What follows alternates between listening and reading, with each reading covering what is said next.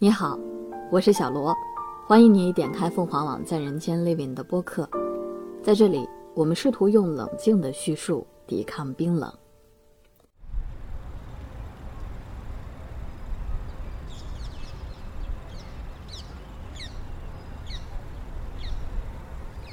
美国旧金山以南的科尔马墓园，距离邓达民居住的地方大约有十分钟的车程。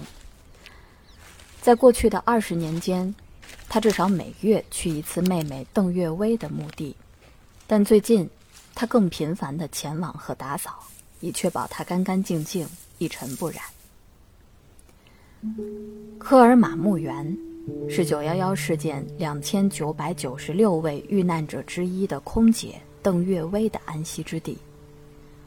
二十年前的九月十一号，已经在很多人的记忆中渐渐模糊，慢慢成为一个历史节点，或一个政治标签。对邓家人来说，在这一天，父母失去了疼爱的小女儿，哥哥姐姐失去了心爱的妹妹。Somebody stabbed in business class, and um, I think there's mates that we can't breathe. I, I don't know. I think we're getting hijacked. What is your name? Okay, my name is Betty Ong. I'm number three on flight 11. Okay. 这是美国九幺幺事件联邦调查委员会在二零零四年一月的一次听证会上播出的一段对话录音。这段对话发生在九月十一号早上八点二十分许。在波士顿飞往洛杉矶的班机十一号航班上，空乘邓月薇向地面控制中心拨通了紧急电话，汇报航班可能被劫持的求救讯息。在恐怖分子强行闯入驾驶舱，致飞机冲向世贸中心北楼之间的时间里，在胁迫和恐怖中，他在经济舱后排通过机上内部电话与地面的同事联系。录音中的他声音清晰而镇定，完整准确的表述帮助了地面人员迅速的通知紧急中心，并及时的取消了这条航班的所有班机。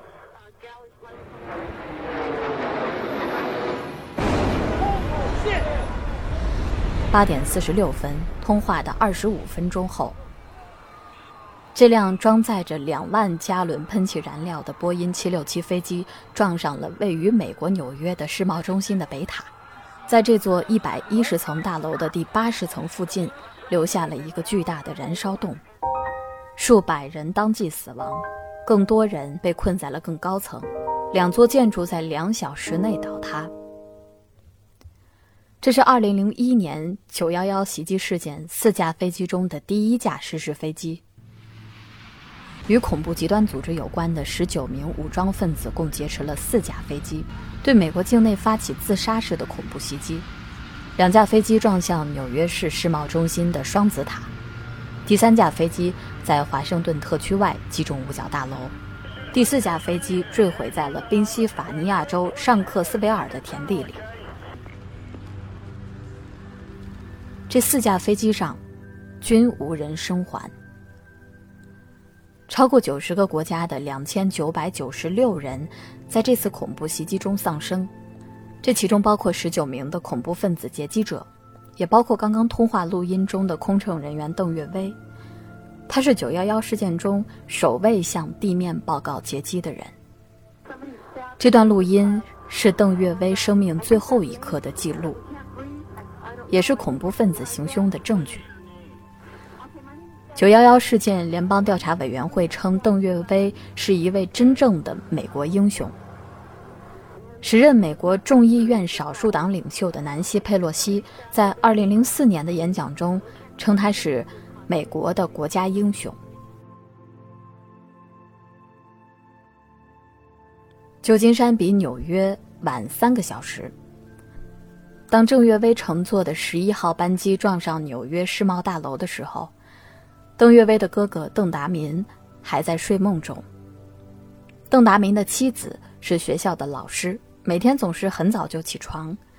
那天早上，他从收音机中听到，纽约市一架原计划从波士顿飞往洛杉矶的班机撞上了世贸中心的北塔。她立刻叫醒了丈夫，打开了电视。邓达民看到屏幕中的大楼烟雾缭绕，不太确定是什么东西坠毁在了这座大楼上。但当看到第二架飞机撞上世贸中心的南塔时，他明白，这不是事故，而是恐怖袭击。邓达民立刻打电话给邓岳威的大姐邓月芳，让她打开电视看看纽约市发生的这场恐怖袭击。邓月芳接到电话后感到不可思议，因为她知道，妹妹今天的航班就是从波士顿飞往洛杉矶。他们之前约好了今天在洛杉矶一起吃饭。与此同时，邓月薇的二姐邓月华也看到了电视中正在被反复重播的画面。邓月华的女儿胡罗玲回忆说：“她永远不会忘记看到电视画面那一刻妈妈脸上的表情。妈妈很害怕，怕自己的妹妹邓月薇就在失事航班上。”兄妹三人不断的给邓月薇打电话，想要急切的确认妹妹的安全，但电话一直没有被打通。大哥邓达民又打电话给美国航空公司，对方说飞机上没有邓月薇。当晚，当他们再次询问美国航空公司时，对方措辞变得十分小心，只说邓月薇那天确实签到上班了，但是。目前还无法确认他就在飞机上。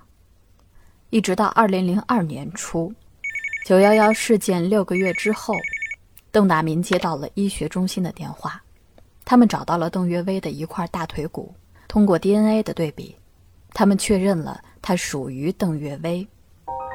邓岳薇唯一的遗骸在纽约殡仪馆火化之后送回了旧金山。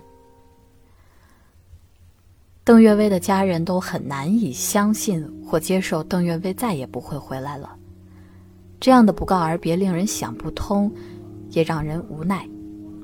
二零零一年之后，邓岳薇的父亲邓公瑾每天晚上熬夜看美国有线电视新闻网的新闻，他总盼着能够看到消息说邓岳薇还活着，现在正在回家的路上。直到二零零七年。邓公瑾因癌症去世之前，他一直还保持着这个习惯。而邓岳薇的母亲邓于金爱，今年已经是九十五岁的高龄，她几乎每周都会按照中国传统的习俗为邓岳薇烧香、烧纸钱。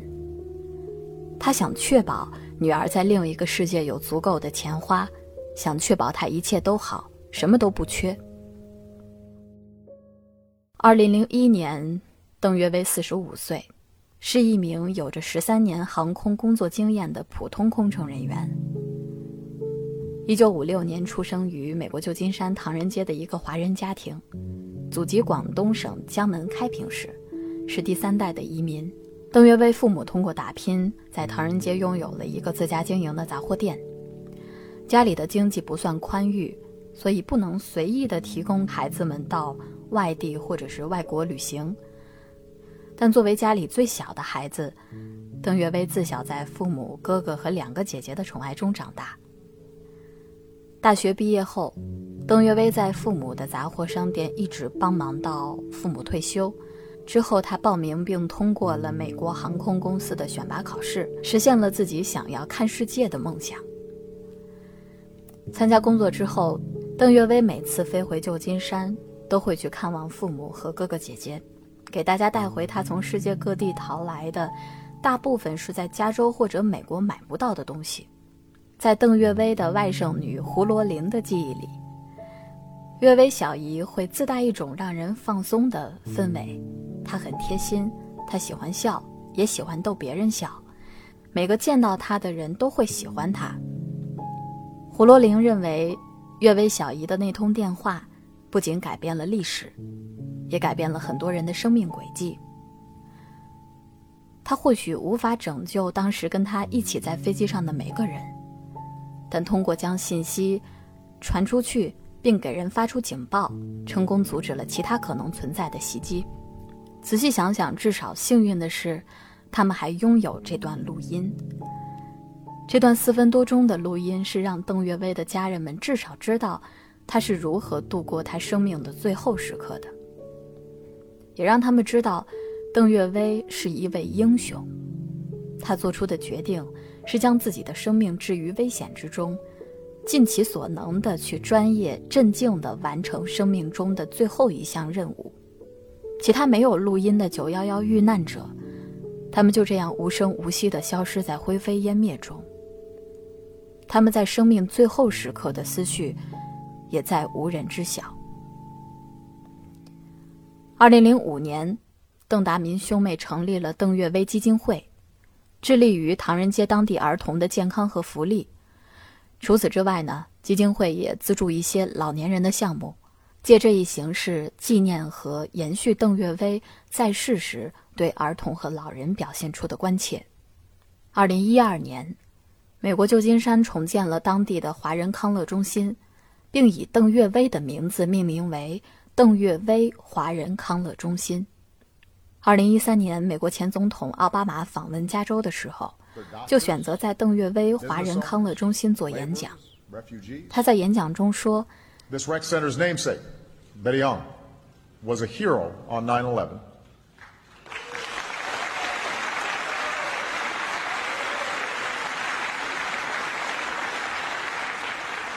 这个康乐中心的名字，就是以邓岳威这个九幺幺恐怖袭击事件中的英雄而命名。二零零一年九月十一号，邓岳威特地换班去找姐姐度假，登上了这架原计划从波士顿飞往洛杉矶的班机——十一号航班。这趟原本不是他工作计划中的航班，中断了。他在这个世界计划好的每一个旅程。二零零一年之后，每年九月，全家人都会先去探望岳威，然后一起出去旅行。这些年，对于九幺幺事件，邓达民心里总是非常矛盾。一方面，他非常希望美国人或者世界上的大多数人永远不要忘记二零零一年九月十一号所发生的事情。而另一方面，作为一个家庭中的成员，他希望大家不要提起他，因为对于一个家庭来说，这代表着一个极度悲伤的时刻。二十年前，世贸大厦的滚滚浓烟染黑了晴日，烟尘夺去了薄如蝉翼的气息，废墟埋葬了曾经憧憬明天的生命。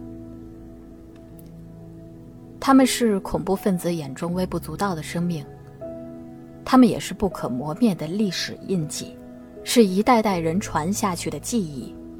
十年、二十年、三十年，只要有人记得，他们就有家可回，从未离开。